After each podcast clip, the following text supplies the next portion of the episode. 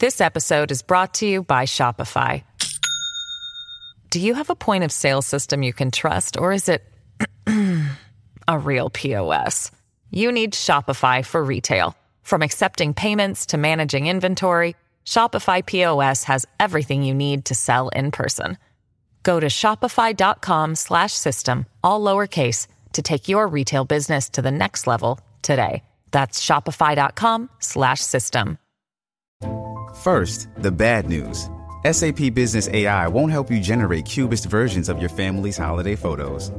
But it will help you understand which supplier is best to help you roll out your plant based packaging in Southeast Asia, or identify the training your junior project manager needs to rise up the ranks, and automate repetitive tasks while you focus on big innovations.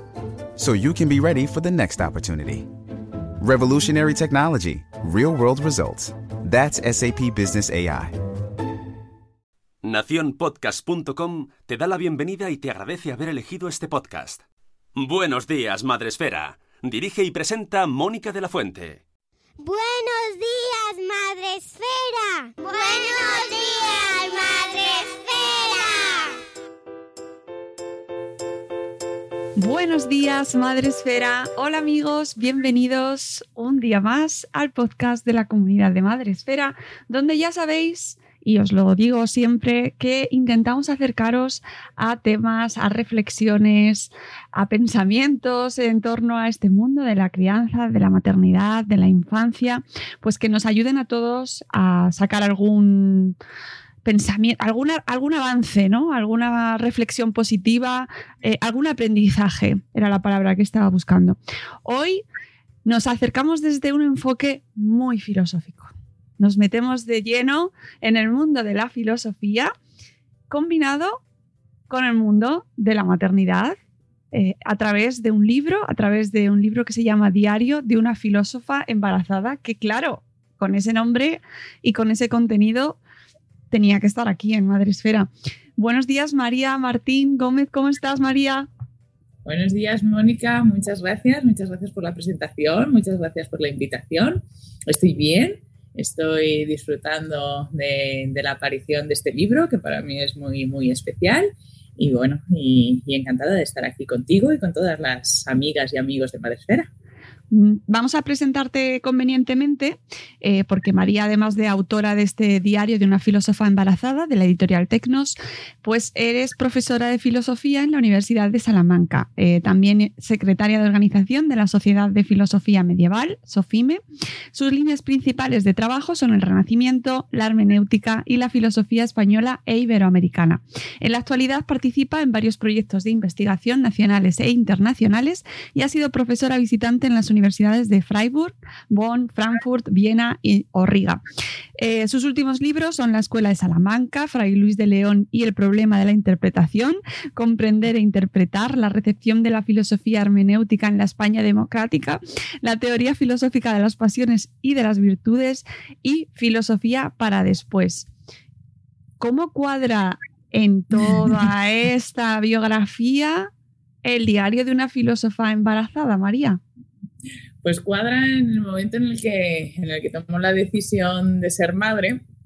Entonces, como ves, yo me había dedicado al estudio filosófico, sobre todo, como bien has dicho, a la filosofía española, iberoamericana, a temas eso como Fray de León, la Escuela de Salamanca, eh, la hermenéutica, cosas quizá muy específicas de mi área de trabajo.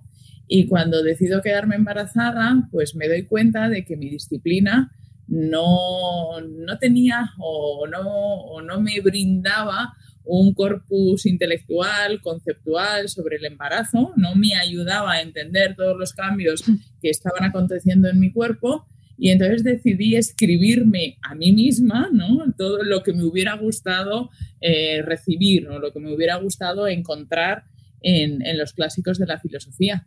Y como el propio título dice, pues empezó siendo mi diario, empezó pues con reflexiones tomadas a veces en la sala de espera del ginecólogo, en otras ocasiones no, en otras ocasiones me sentaba frente al ordenador y escribía los pensamientos que, que había tenido ese día cuando estaba embarazada. Y bueno, en un determinado momento aquel pequeño diario fue cogiendo forma y bueno, pues decidí enviarlo a Tecnos, que es muy buena editorial, Tecnos apostó, le pareció muy original, le gustó mucho y estamos hoy aquí presentándolo. Entonces, realmente, bueno, pues no tiene nada que ver con lo que yo he realizado y con lo que realizo, pero sin embargo también me apetecía hacer algo así, me apetecía también hacer un libro o escribir un libro que, que, fuera importante, primero para mí, pero también que, tuviera una difusión quizá pues más amplia, ¿no? que simplemente la filosofía académica súper cerrada y complicada y solo para filósofos, ya me apetecía hacer otra cosa. Eh, sí, porque además es muy interesante esto que dices, porque además la filosofía y esto lo hablamos mucho aquí con nuestros... Eh, normalmente eh, eres la primera filósofa que tenemos... No, miento, tuvimos... No, mentira, tuvimos dos filósofas eh, charlando con nosotros hace un tiempo, hablando precisamente de maternidad, pero es, mira qué casualidad que justamente con los filósofos no hablamos de maternidad como tal, pero sí con las filósofas. no, ya, sí, es casualidad, pero son realmente sois las mujeres las que escribís eh, siendo filósofas sobre el acto en sí, ¿no? De la maternidad y más allá de educación, ¿no? Que es quizá a lo mejor el ámbito en el que sí se puede entrar eh, como filósofo en el mundo de la educación, de la crianza, más un poco más genérico, ¿no? Pero eh, me parece que es muy representativo que la filosofía está como muy alejada de la, de la del mundo cotidiano y de la realidad cotidiana, aunque luego rascando puedes entender que está en todas partes. Pero el mundo académico o esto que comentaba de tu bio, ¿no? Las, eh, eh, el core de tu estudio, a, mucha gente nos suena a, madre mía, astrofísica nuclear. ¿Sabes? Algo, de astrofísica nuclear también tenemos, ¿eh? Y algo en paralelo siempre hay. Pero bueno, sobre todo es eso. Al final, eh, a ver, hay varios colegas, ¿eh? Y que, también estamos haciendo un esfuerzo por, por volver a acercarnos a, a la sociedad, por hacer esa crítica. Pero también eso, hay una crítica en el libro de, que la filosofía no haya tratado el tema del embarazo y de la gestación y un poco también en lo que enlazabas con, los filósofos. Claro, yo lo achaco a que realmente en la historia de la filosofía los clásicos suelen ser hombres y bueno, desde el punto de vista ya hasta biológico ellos no han podido quedarse embarazados, no han sido sujetos embarazados y por tanto tampoco vamos a pedirle una gran reflexión pero sí llamaba la atención que siendo mi disciplina, pues fíjate, una que tiene un suraria de la antropología, que es que es el ser humano, el origen de la vida humana.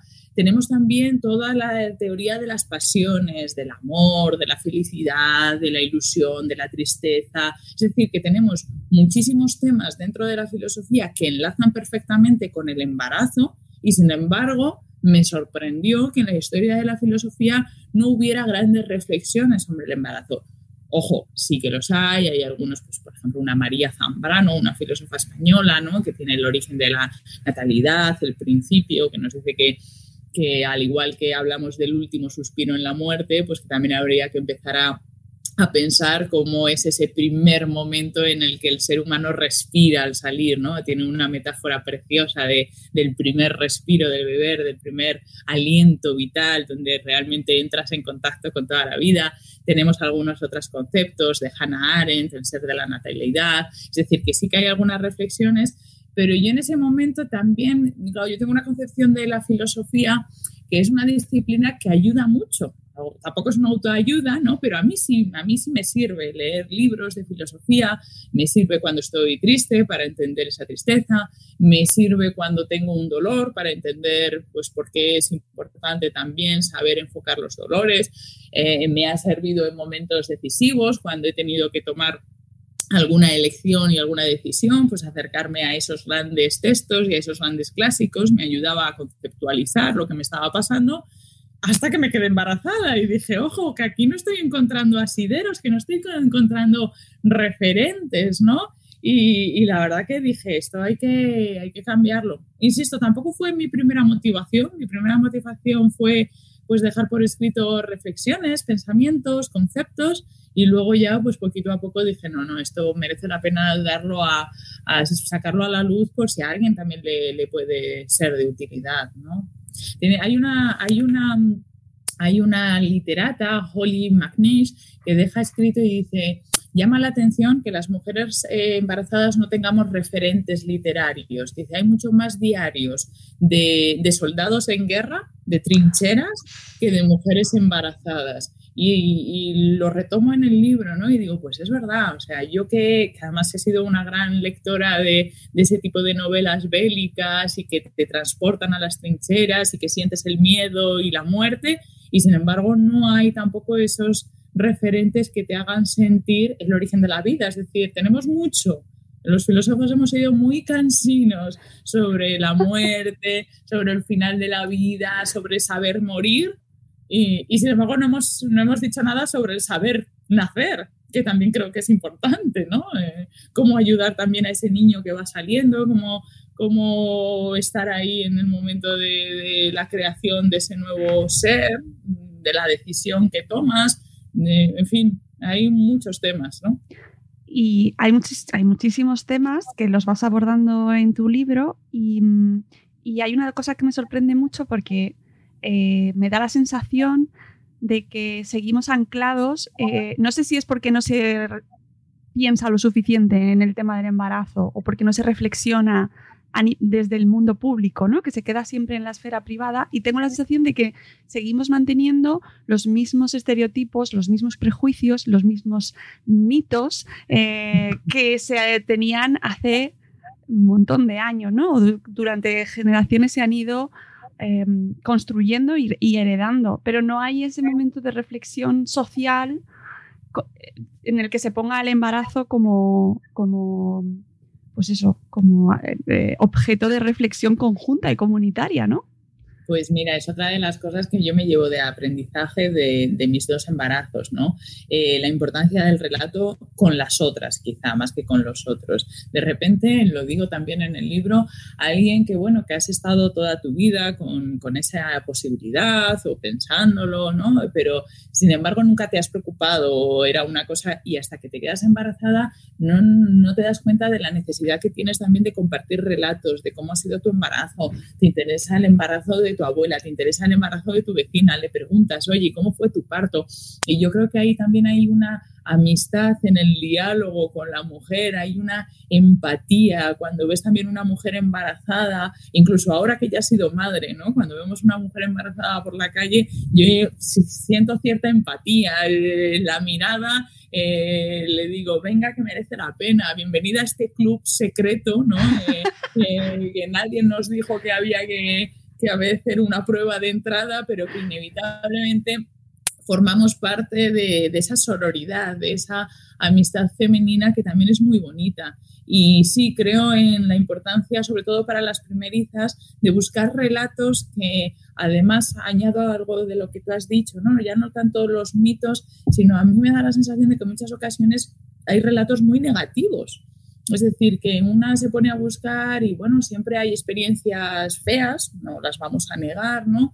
Pero también creo que hay que reivindicar las experiencias bonitas. No, no todos los partos son traumáticos, no, no todo sale mal. Y, aunque, y aunque hay que visibilizar las, las cosas que salen mal, pero me refiero a que en muchas ocasiones cuando eres primeriza, te dicen tantísimo, pues eso, el dolor y demás, que, uno siente hasta cierta congoja, ¿no? Lo sabré hacer bien, esto dónde me, dónde me va a llevar. Y yo creo que ahí también, eh, insisto, en ese diálogo con otras mujeres, creo que puede servir para, para tranquilizar y la filosofía puede servir para serenar, para, para relativizar, para darte cuenta de que al final, qué es lo importante en este proceso, ¿no? Y qué es superfluo y qué es secundario.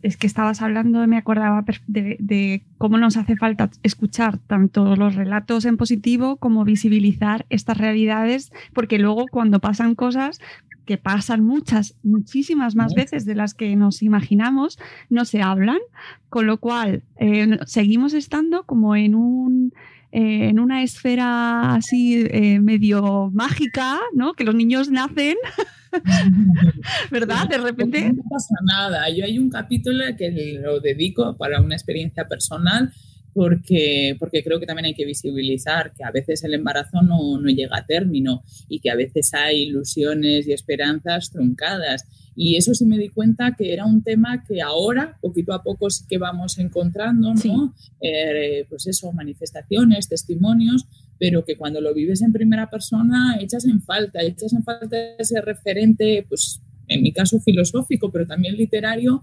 de, bueno, he sido la única, esto solo me ha pasado a mí, eh, porque en esos momentos también de soledad, de, tristeza y de melancolía, pues es necesario una, una, una mano amiga, aunque sea vía, vía imprenta, ¿no? aunque sea una letra amiga, ¿no? el, el poder leer un libro en el que te sientas representado y en el que veas que, que bueno, que, es algo mucho más normal de lo que, de lo que pensamos, pues también me parece importante incluirlo. Mm, sí, eh, desde aquí siempre nos gusta eh, dar visibilidad a esas historias porque realmente eh, forman parte de la realidad de, muchísimas madres o de mujeres que quieren llegar a ser madres y, que, está, y que es que está, o sea, cuando empiezas a hablar con, con ellas, entre nosotras, cuando no te ha pasado buscando un embarazo, te ha pasado con el segundo, le ha pasado a otra amiga, le ha pasado, pero no se habla de ello, no hay y no hay un, corpus como no hay un relato al que acogerse, no hay un modelo, no no no se visibiliza, ¿no? Y tenemos como el dolor ahí ese eh, sobre el cual no se habla. Yo tomo un poema de Emily Dickinson, que es una poeta estadounidense y que se titula Sabré el porqué cuando termine el tiempo, ¿no? Y, me parecía precioso. Es decir, muchas veces nos preguntamos por qué, por qué me ha sucedido esto, por qué, cuál es la causa, y además está el tema de la culpa, ¿no? Eh, habré caminado más, eh, quizá aquella comida, no descansé, quizá el estrés que me traigo, eh, es, es, importante también, pues eso, saber gestionar ese sentimiento de, culpabilidad. Y el poema de Emily Dickinson me pareció precioso en su día, ya, ya, lo conocía, pero me pareció muy apropiado ponerlo al inicio de ese capítulo. Mira, sabremos el por qué suceden las cosas realmente cuando ya no nos preguntemos a nosotras mismas, dice el poema.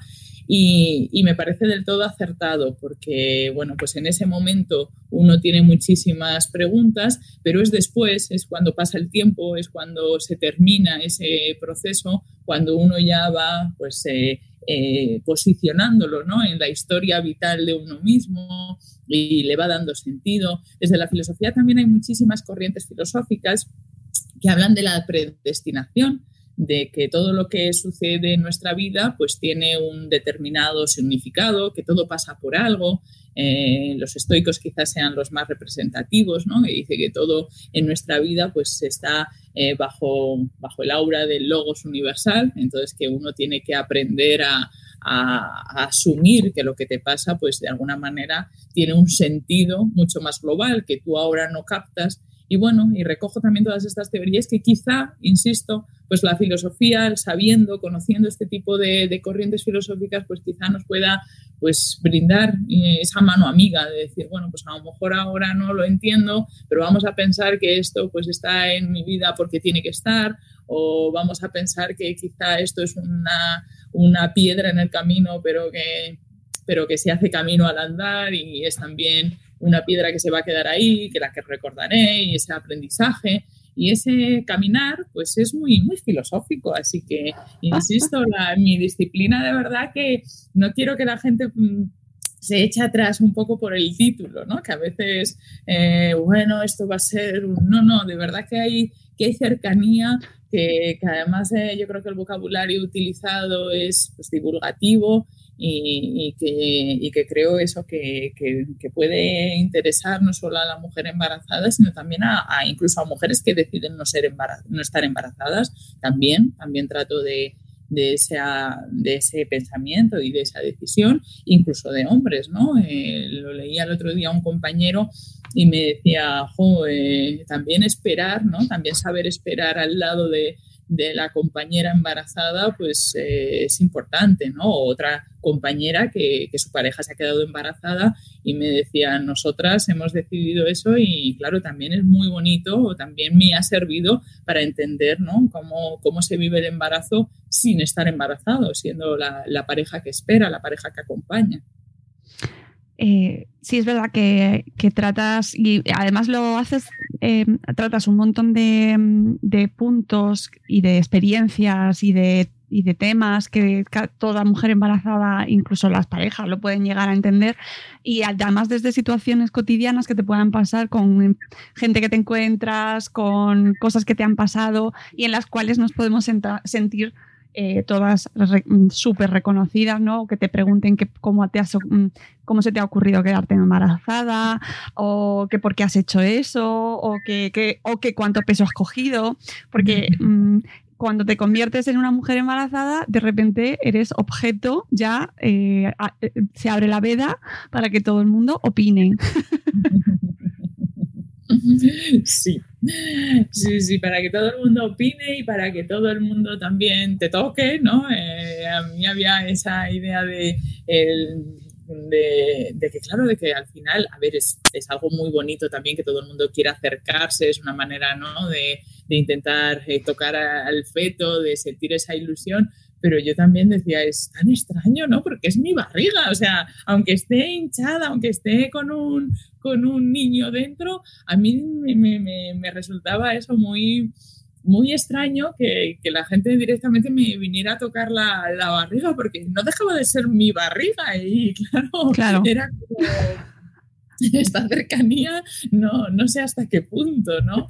Ese tipo de cosas que, llaman la atención. Pero bueno, mira, eh, el otro día también lo comentaba, en el primer embarazo me llamaba la atención que todo el mundo me, quisiera tocar la barriga y en este segundo, que fue en pleno pandemia, pues nadie me la ha tocado y, las contradicciones de las personas. Ahora lo echaba en falta, ¿no? Ahora quiero que todo el mundo sabe esa necesidad que tenemos de, caricias que nos está arrebatando esta pandemia, pues también decía, jo, pues ahora sí me hubiera gustado que, que la gente me hubiera podido abrazar o me hubiera podido acariciar y fíjate, ahora que no lo he tenido, pues también lo he echado falta. Eh, sobre este tema me parece muy, muy, interesante porque además está relacionado con el tema de la identidad, que también es un objeto de, de, reflexión desde la filosofía. ¿Cómo cambia la identidad de la, de la mujer embarazada en el momento en el que te conviertes en mujer embarazada? Desde antes a después, dejas de ser lo que eras antes y te conviertes en otra cosa diferente. Que eso para nosotras, para nosotras mismas, no, no, ¿hasta qué punto estamos preparadas para ese cambio? Eso es, yo creo que esa es la tesis principal del libro, ¿no? La perplejidad de ese proceso. Y, y si hay filosofía, ahí, ahí, está ahí, en ese asombro, en ese eh, habrás escuchado que, la filosofía es hacerse preguntas, que la filosofía es esa ansia de saber, de conocer, ¿no? El filósofo es el que se pregunta, oye, ¿por qué sucede esto? ¿O de dónde venimos? ¿O hacia dónde vamos? ¿O por qué eh, la técnica tiene esta importancia en nuestras vidas? Esa de preguntarse, decimos que proviene del en griego, ¿no? Del asombrarse, de tener curiosidad. Y yo creo que no hay mayor momento en la vida de, de una mujer que haya decidido ser ser madre que el momento del embarazo. Una se pregunta continuamente por qué me sucede esto, eh, qué es lo que está sucediendo en mi cuerpo, cómo estoy cambiando cómo están incluso modificándose mi propia forma de pensar, cuántas veces hemos pasado de decir esto nunca lo haré a verte haciéndolo, ¿no? Es una apertura de mentes, es un poner en revisión los presupuestos, las ideas. Eh, hay, una, hay una frase de Doris Lessing que dice, eh, nadie sabe eh, lo que significa tener hijos hasta que no los tiene, ¿no? Y yo la retomo y también digo, y, nadie sabe lo que es quedarse embarazado hasta que no se queda, porque esa es otra de las ideas que me gustaría haber expresado en el libro, que, que el niño, el momento del parto, te hace, voy a, voy a meter una palabreja filosófica, te hace ontológicamente madre, pero yo defiendo que se es madre en el momento en el que se queda embarazado, porque ¿qué es, qué es ser madre? Es darse amor, es eh, pensar en otras personas, no solo en ti, es eh, tener un sentimientos de, de, protección, también de, de, incluso de, de, miedos, ¿no? También en muchas ocasiones. Y bueno, yo creo que todo eso, si en algún momento tuviéramos que definir la maternidad, también acontece en el embarazo. Es decir, en el embarazo ya vamos teniendo ese miedo, ya vamos pensando en el bienestar no solo propio, sino de del embrión y del feto que estás eh, gestando, entonces ya vas teniendo ese pequeño amor, también vas teniendo esos miedos, esas preocupaciones, entonces realmente ya en el embarazo, o sea, no hace falta esperar a, tener un hijo a tu lado para ser madre, yo creo que, en el momento en el que estás eh, gestando podemos hablar ya de una maternidad y de esa modificación de, de pensamientos. Y hablabas de la identidad, y, tengo también un, un capitulito, una, una, anécdota que me sucedió, ¿no? En los últimos meses de mi primer embarazado, de mi primer embarazo, caminaba muchísimo, había engordado, era de las que cogí muchísimo peso y, traía loca a la ginecóloga y a la, matrona. Estamos hablando de que llegué a coger 22 kilos, ¿eh? Y de verdad que no comía una cosa, no, no sé, que nadie piense que era una zampabollos y demás, pero, pero bueno, cogí mucho peso. Así era. Luego me vino un niño muy grande, pero en fin, al final caminaba muchísimo. Claro, me dijeron camina, camina y yo a caminar, a caminar. Y recuerdo que en un momento dado, y lo tengo recogido en el libro, pues me senté, estaba cansada y me senté justo en un banco en el que estaba a mano derecha un grupo de, chicas más o menos de mi edad, estaban en una terraza, estaban con un gin con sus cigarros, pasándoleselo bien en una, en una, bueno, pues en una terraza, y al otro lado tenía un parque infantil y veía a madres más o menos de la misma edad que no estaban sentadas, que estaban corriendo detrás de los niños, que una estaba dándole el, el plato otra estaba cambiándole el pañal. Entonces me senté y, lo, recojo, ¿no? Y en ese momento embarazada me sentía en el, en el término medio, en el mesotés aristotélico. No era la, chica de la terraza ya no era la del gin tonic, muchísimo menos la del cigarro, y tampoco era la madre del niño que estaba corriendo, ¿no? Estaba precisamente entre esas dos aguas generándome esa identidad, pasando de un lado a otro, ¿no? Y eso es también muy bonito ser consciente, ¿no? De, que en el embarazo es también un momento de, cambio de perspectiva es que es brutal. yo creo que necesitas pasar años para verlo con perspectiva y darte cuenta de, todo lo que se va aprendiendo y lo que se va cambiando y de lo que además nos supone a nosotras, y también entiendo que al resto, pero eh, a nosotras como, como personas, la revolución que supone y que entender que, que un proceso así eh, implica tanto cambio, a lo mejor nos ayudaría a llevar un poco con más calma lo que viene después y todo lo que, todos los cambios que, que, vivimos en nosotras mismas, que a veces lo vivimos con un poco de frustración, ¿no? Porque dejas de tener tiempo para ti, dejas de vivir la vida que hacías antes y lo llevamos como con, ah, no, no quiero. Pues mira, yo contaba siempre que a mí cuando tuve a mi primer hijo tenía la sensación de que, bueno, ya tras los primeros meses tenía, siempre digo, siempre hago ese chiste, ¿no? Tenía la sensación de, ah, bueno, esto ha sido muy bonito, pero cuando vienen a recoger a este niño, ¿no? Cuando se, cuando se lo llevan ya. Esto ha sido muy bonito, pero, pero que se lo lleve a alguien y que yo vuelva otra vez a ser la María Martín. Y eso que, yo intenté ya en el embarazo parar, que, que, también lo, lo, comento, ¿no?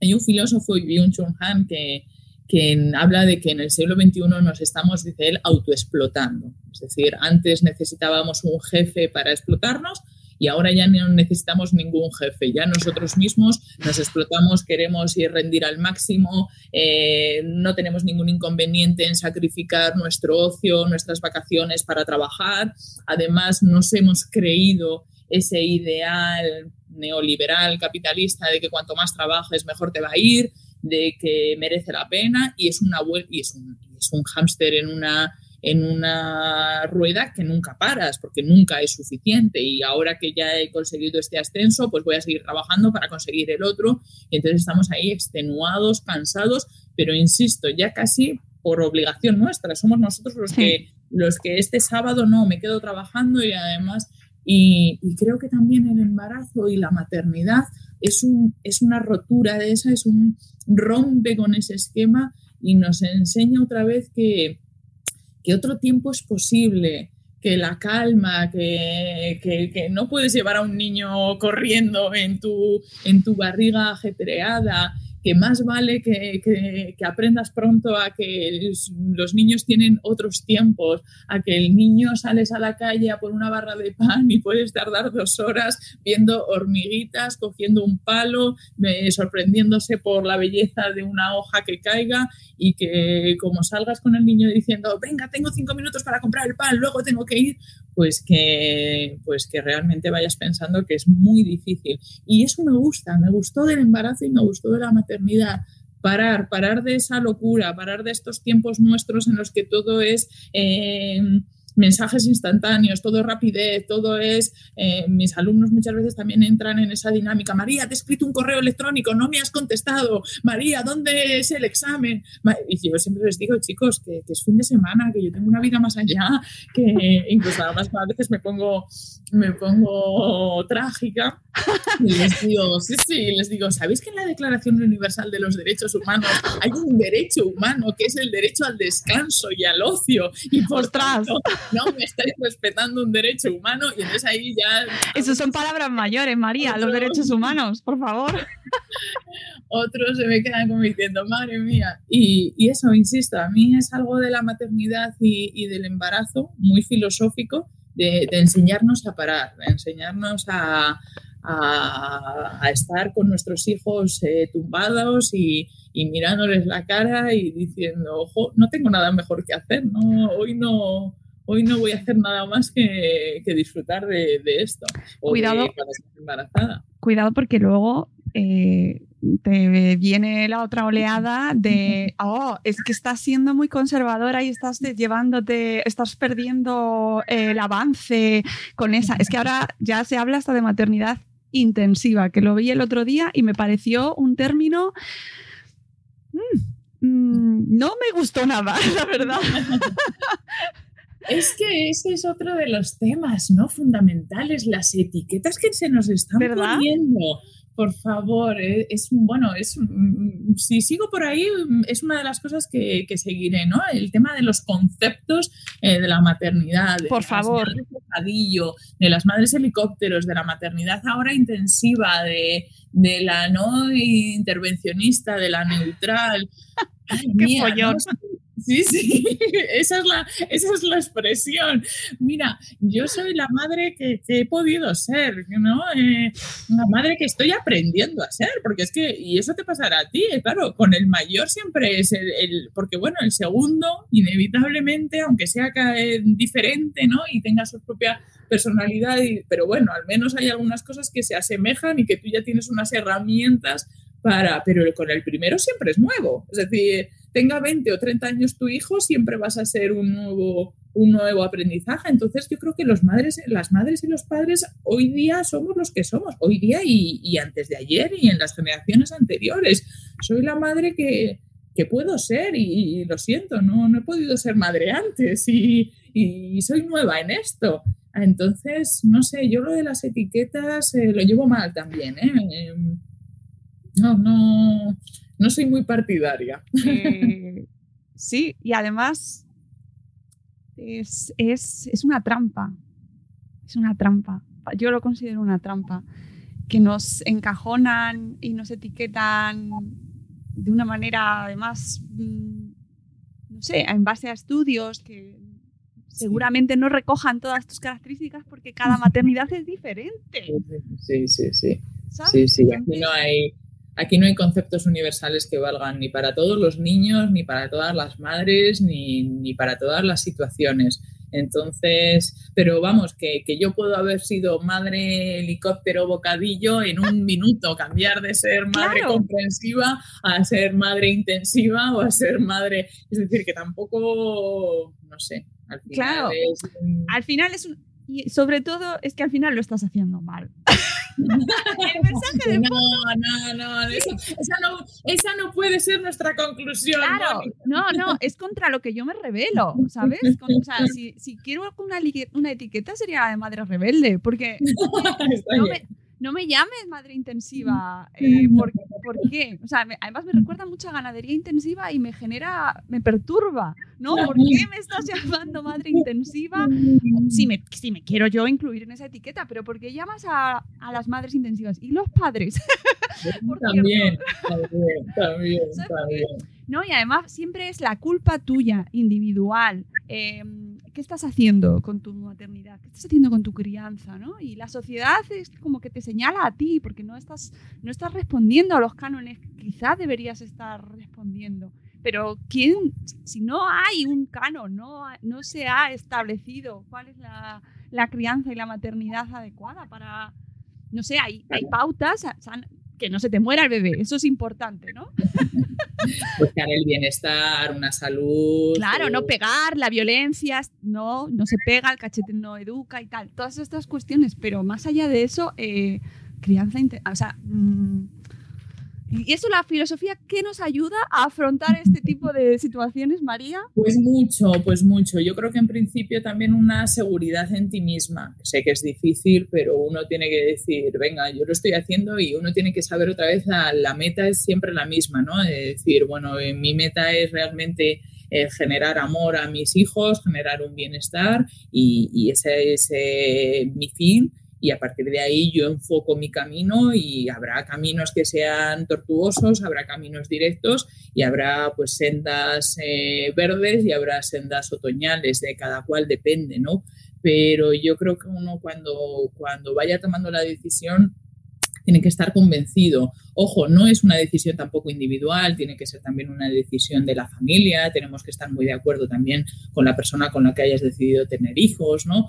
Pero bueno, yo estoy todavía en los orígenes, ¿eh? yo todavía tengo niños pequeños y entonces en temas de educación todavía no, no, me, no me siento eh, capacitada para, para decir nada, que todavía estoy en ese ensayo-error y, bueno, eh, en principio además eso también, ¿no? El, libro, aunque inevitablemente toca algunos temas, el libro solo se ciñe al, al embarazo, a esas 40 eh, semanas y, luego ya lo dejo abierto, porque al final, insisto, eh, precisamente porque, porque me parece muy difícil poder aportar ¿no? y poder decir algo eh, de cuando empieza ya la, la, relación con tu propio hijo, porque la que yo haya podido tener con el mío, eh, lo que me haya funcionado a mí, a lo mejor no te funciona a ti y esa es la, la, verdad, ¿no? ese es el concepto casi más universal, que no hay conceptos universales para, para la maternidad, que no hay reglas y ojalá las hubiera, mucho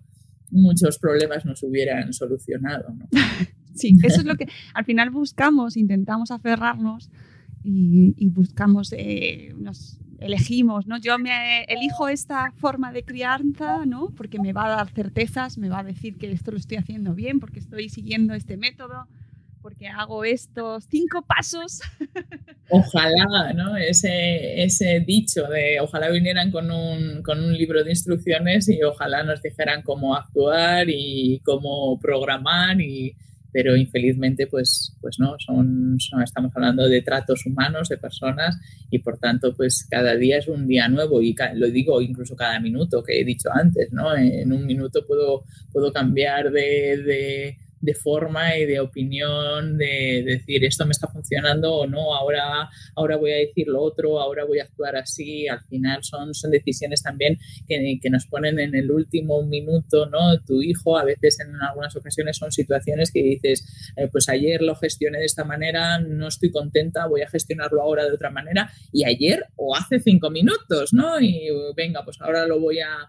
O sea que al final, bueno, pues son, son cuestiones que, que son muy vivenciales, son muy de la experiencia, son muy de la circunstancia de cada cual. Entonces, eh, vamos, a, vamos a dejarlo ahí, vamos a dejar esa puerta abierta para que nadie se sienta eh, ceñido a nada, para que nadie se sienta eh, tampoco decepcionado de decir, oye, ¿qué es esto de que no hay? Pero, pero también que tengan esa confianza de que lo están haciendo bien, de que, de que, si, de que si tu meta es el bienestar de tu hijo o de tu hija, el resto, el resto viene, viene por descontado.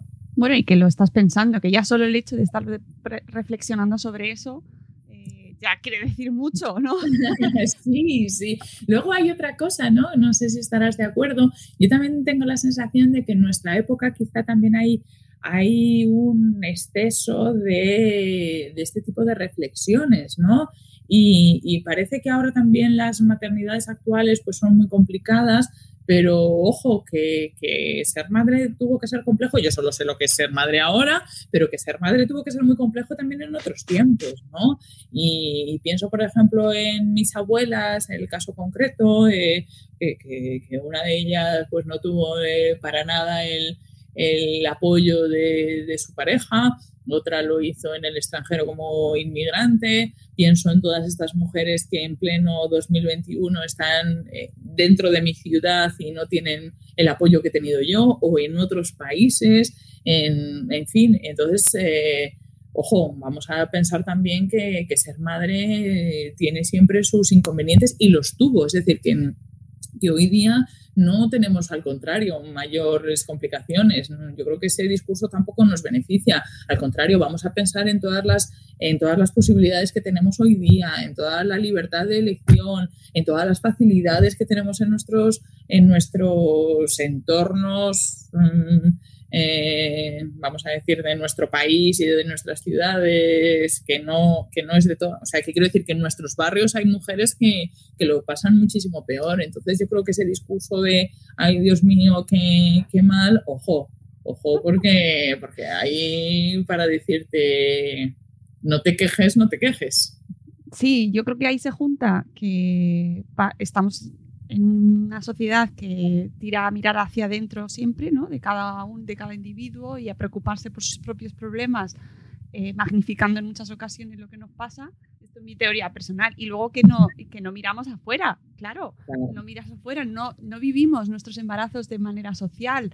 No, nada. Eso también, fíjate, entre otras cosas, entre otras cosas, claro, ahí nos meteríamos en toda la necesidad que tenemos de políticas, de medidas públicas que, que, que, no, vamos, ahí sí que tenemos una carencia, no solo para, para, proteger el embarazo, sino para proteger luego la maternidad y la infancia. Claro. Que no nos olvidemos, y yo ahí sí quisiera insistir, en muchas ocasiones se nos dicen, bueno, es que las mujeres eh, que sois madres queréis determinados privilegios, que no es para mí, que es para el niño, que es para la infancia, que es para esa persona que, que necesita de mi tiempo, que necesita de una protección eh, mayor como, como niño que es, ¿no? O sea, que, esos privilegios sociales y demás no es para la mujer, no es para el padre, es para el niño, que, eso hay que cambiar la perspectiva, ¿no? Y, yo creo que ahí sí, que ahí tendríamos que estar todas a una y decir, ojo, nuestra sociedad tiene un problema. Eh, en este segundo embarazo acabo de ser mamá y, me acuerdo que les preguntaba a las matronas, oye, ¿y qué es esto del baby boom de, la pandemia? Digo, al final realmente estamos, me decían que no, que al contrario, que, había, que, estaba, que se había reducido el número de embarazos y de partos de forma estrepitosa. Y entonces la sociedad también tiene que pensar qué, queremos, qué, qué, tipo de sociedad queremos y qué vamos a hacer. Hay algunas encuestas que las recojo, ¿no? De que actualmente en Madrid, por ejemplo, hay muchísimos más perros que, niños pequeños. O, por ejemplo, también recojo que, claro, que, que, realmente, claro, cada vez se va pensando menos en los niños porque hay menos niños, ¿no? Y, y por qué pensar en el niño como un actor público y como un actor político cuando es un número mínimo de, de la sociedad. Y eso, y eso debería de, modificarse. Si queremos una sociedad, ojo, que, que apueste por la natalidad, que hay otro de los de los problemas filosóficos que, que, trato en el libro es el problema del antinatalismo. Hay, hay compañeros filósofos y no filósofos que abogan por, por poner límites a la natalidad, por, porque la sociedad ya está lo, suficientemente superpoblada, el mundo, el, el, planeta, y por tanto no deberíamos de apostar por tener hijos, sino más bien por limitar la, gestación y por limitar el número de hijos. Es un problema filosófico muy serio, ¿eh? Bueno, eh, ahí lo trato eh, y me parece además... Sí, sí, es un melón, ¿eh? yo lo tenía apuntado, de hecho, pero... Y, sí, sí, ¿no? además es una de las cosas que más me hizo pensar mientras estaba embarazada, si, si quedarme embarazada había sido un acto de inmoralidad, si, si realmente había cometido un acto inmoral hacia el planeta o hacia ese ser humano que voy a traer a la vida y al que no le he preguntado si quiere vivir. Al final has tomado una decisión por una persona y, y no sabemos qué tal le va a ir. Esos son los argumentos que ellos utilizan. Entonces, al final, volviendo un poco al, hilo argumental, claro, ¿qué, sociedad queremos? ¿Queremos una sociedad que, no apueste por la natalidad? Pues perfecto, entonces no, no hagas... Eh, medidas públicas ni pongas facilidades, pero si quieres una sociedad que el día de mañana tenga una, una nueva generación, pues entonces protege la infancia, ¿eh? no los derechos ni de los padres ni de las madres, ni de nada, protege a ese niño, porque yo mm, asumo que, la baja de paternidad y de maternidad, sí, me tengo que cuidar, sí, me tengo que reponer del parto, pero sobre todo está pensado para ese niño, o sea, no son privilegios para el adulto que ha sido padre o madre, son privilegios para un niño que lo necesita. Más que privilegios, yo diría derecho. Bueno, bien, sí, sí, sí, sí, pero eh, utilizaba privilegio porque en muchas ocasiones se nos achaca desde esas eh, posiciones contrarias a que es que sois unos privilegiados o a que es que eh, me quería poner en el vocabulario de... Sí, yo, yo lo, lo, leo así también, pero es que me da mucha rabia porque cuando exigimos, reclamamos, reivindicamos los seis meses mínimos de baja maternal para la madre, que eh, en este caso es la que menos baja tiene históricamente, porque es que no ha evolucionado en los últimos años nada, pues se nos, se nos dice que, que dónde vamos, ¿no? Exacto. Que, era un privilegio. A mí me han llegado a decir eso, que, claro. bueno, que dónde vamos o que, eh, claro, insisto, no es para mí, es para el niño y creo que eso es importante. Si cambiamos el enfoque, es el, es el infante, es el, el, niño pequeño el que necesita estar acompañado al menos seis meses. O sea, eh, y luego, bueno, ya no solo con el tiempo, ¿no? También con, la, con, la, con las ayudas económicas. Que, que, que, una madre que no sea trabajadora no reciba nada del Estado. Ya lo, las que somos trabajadoras ya es una broma lo que recibimos, pero que solo esté limitado a las madres trabajadoras, eso es para, eso es para revisarlo, pero ya, o sea, pero bueno. Sí, sí, totalmente. Total, y, y, mira, me encanta que hablemos de filosofía y acabemos materializándonos ahí en cosas tan concretas. Es el, espacio político, son las reivindicaciones eh, que tienen que hacerse desde, desde la filosofía y argumentarlas. Y creo que es que además hay que es que nuestros razonamientos son muy difíciles de contrarrestar. Se necesitan ayudas públicas y las necesitamos ya. Pero bueno. Sí, Sí, totalmente. Es que estoy muy de acuerdo contigo, María. Eh, de verdad. a ver si, realmente consigues que, esto llegue a quien tenga que llegar. Mándale el podcast a. Mira, vamos fatal porque el otro día, y ya con esto te dejo, que sé que estás ocupada, pero el otro día me comentaba alguien que había intentado reservar en un hotel. Eh, para un cumpleaños. Ella está embarazada, quería llevar a su pareja de cumpleaños y le dijeron que, por supuesto, niños no, eh, porque ya quería ir con el bebé cuando naciese y que no porque molestan al resto de, los, eh, de las personas alojadas. Un hotel a la Sierra de Madrid, o sea, tampoco es una cosa que, yo qué sé, no sé, unas condiciones en la luna o no sé.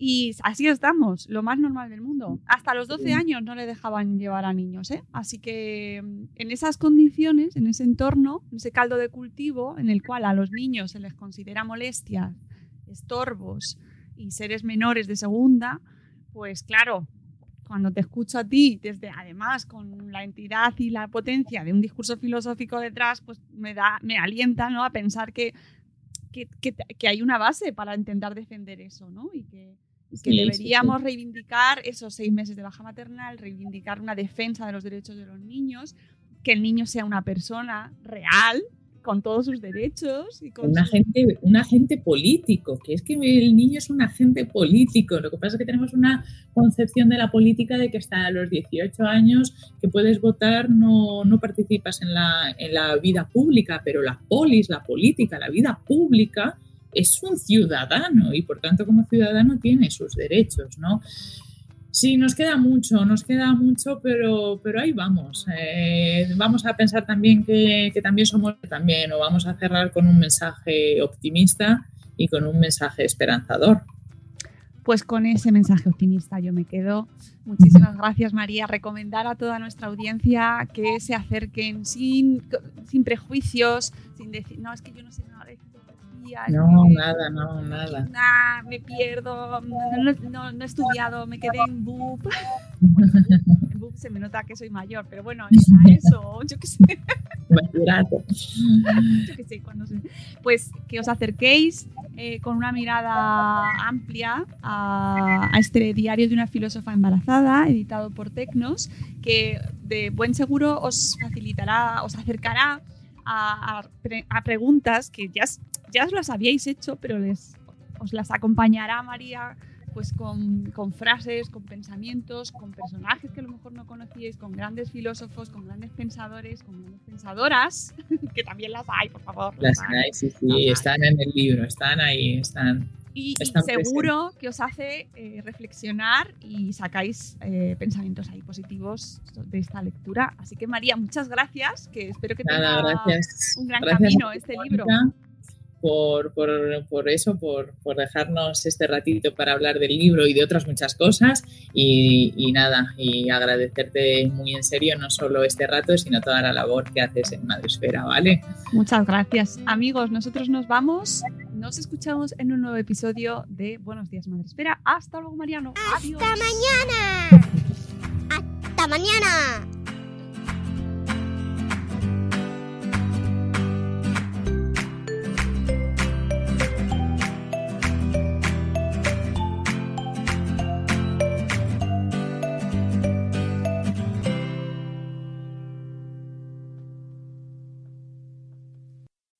As humans, we're naturally driven by the search for better. But when it comes to hiring, the best way to search for a candidate isn't to search at all. Don't search, match with Indeed. When I was looking to hire someone, it was so slow and overwhelming.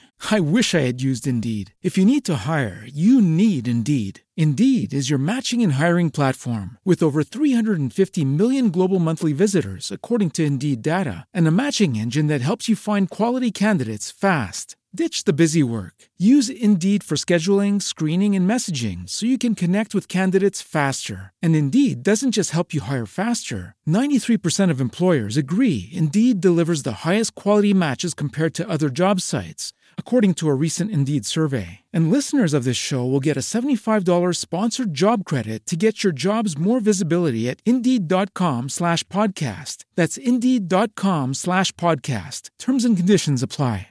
Hey guys, it is Ryan. I'm not sure if you know this about me, but I'm a bit of a fun fanatic when I can. I like to work, but I like fun too. It's a thing. And now the truth is out there. I can tell you about my favorite place to have fun Chumba Casino. They have hundreds of social casino style games to choose from, with new games released each week. You can play for free anytime, anywhere. And each day brings a new chance to collect daily bonuses. So join me in the fun. Sign up now at chumbacasino.com. No purchase necessary. Group. Void were prohibited by law. See terms and conditions. 18 plus.